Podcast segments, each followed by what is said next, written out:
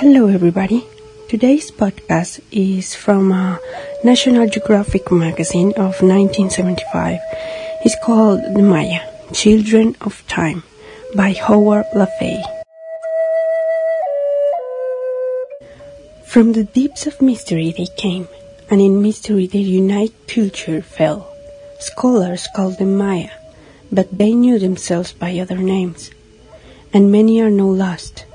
For some fifteen centuries they flourished in the grimly inhospitable reaches of Middle America, and between AD 250 and 900 they shaped a magnificent civilization of soaring pyramids and splendid palaces. This classic period ended in a sudden collapse. Cities were abandoned, the population declined drastically. During Europe's dark age, the Maya practiced an astronomy so precise that their ancient calendar was as accurate as the one we employ today.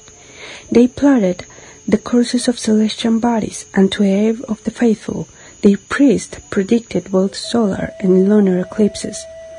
They calculate the path of Venus, an elusive planet that is by turns morning and evening star, with an error of only 14 seconds a year. The Maya originated a complex system of reading and pioneered the mathematical concept of zero. Yet, until recently, the brilliance of these achievements shone but fitfully through an encompassing gloom. Even the era of the Maya's greatest glory remained in them. Now, however, the light of scholarship has begun to pierce the ancient shadows. City-states, dynasties, long ago wars, creep into a clear focus. Gone forever is the image of the Maya as peaceful, rather primitive farmers practicing esoteric religious rites in the quiet of their jungle fastness. What emerged is a portrait of a vivid warlike race, numerous beyond any previous estimate, employing sophisticated agricultural techniques, and like the Vikings, half a world away, they traded and raided with zest. The identity of the early such forebears poses a vexing question. Many scholars believe that Maya culture commenced in the lowlands of Guatemala's Petén region.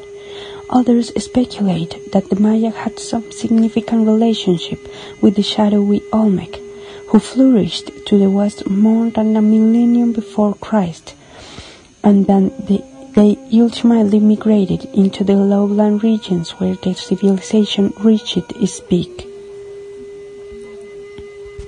For clarification, I sought out an archaeologist who has spent his career on the far frontiers of the Maya past.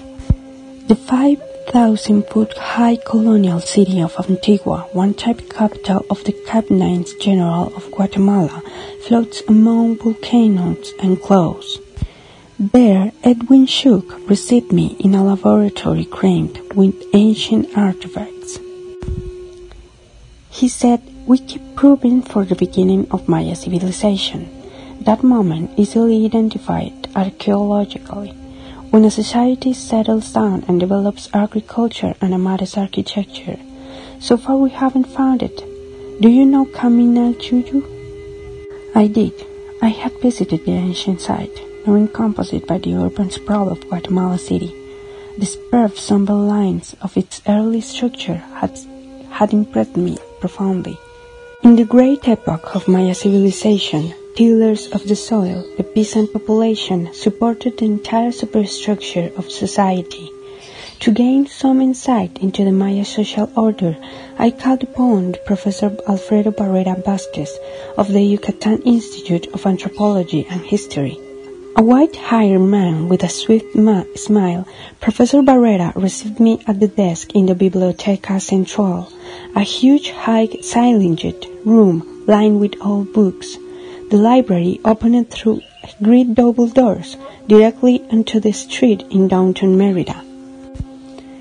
Among the ancient Maya, Professor Barrera said, there was a profound cultural dichotomy. On the one hand, you found the elite, a small group of priests and chiefs charged with preserving knowledge. They understood astronomy, architecture, engineering, art. They alone knew how to plan the building of the great monuments. They alone knew the meaning of everything in the temples. They could predict eclipses and cast horoscopes. They could decipher the history carved on the stele and add to it. In return, they led splendid lives. Luxury items like jade, feathers, and jaguar belts were preserved of their exclusive use. It was the function of the rest of the population to provide these luxuries for the lords, as well as to meet all their everyday needs. So the commoners framed, cut wood, hunted, and there bore the fruits of their labors to the ceremonial centers. When the elite traveled, it was even the duty of the people to carry them in litters of, on their shoulders. When a baby was born, the parents took the child to a priest who, with the aid of stars, charts, and books, would predict its future. Each day, each moment was governed by a different god, depending upon the exact time of birth. A child will owe a lifetime of devotion to the ascendant deity. In his lifetime, Amaya bore three names. Say he was born on the date 7 How of the Maya calendar. His name, until poverty, will be simple 7 How. When he was initiated into manhood, he will assume a new name that reflected some personal feature. Say he was short, then he will be known as Sap or Short One. Not until he married did he assume his formal name. Supposing his mother came of the Pot family and his father was an Ook, his adult name will be Napud Ook, literally an Ook born of a mother named Pot. An ultimate refinement was also possible. The name of a man's profession or some noteworthy characteristic might replace his mother's name. If a hypothetical child had proved very courageous in the battle, he might have been known as Ahdix Ook, or the Ook Brave One. Professor Barrera now directs a staff of 12 in preparing a definite dictionary of the Maya language. This work, which includes collating all entries from all previously published dictionaries plus adding modern vocabulary, will consume almost two years. I myself, the professor said, have been bilingual since early childhood. I had imaginers, you see. If you could go back to a Maya city of the classic period, I asked, would you understand them and could they understand you? All language change, he said. I think present day Maya relates clearly to the language spoken at the time of the conquest. If you study the modern language scientifically, you can deduce the older forms. But I repeat, language changes. In our new Maya dictionary, you will even find words like strike and ball. Baseball is a passion in Yucatan, and the American vocabulary of the game has passed into Maya.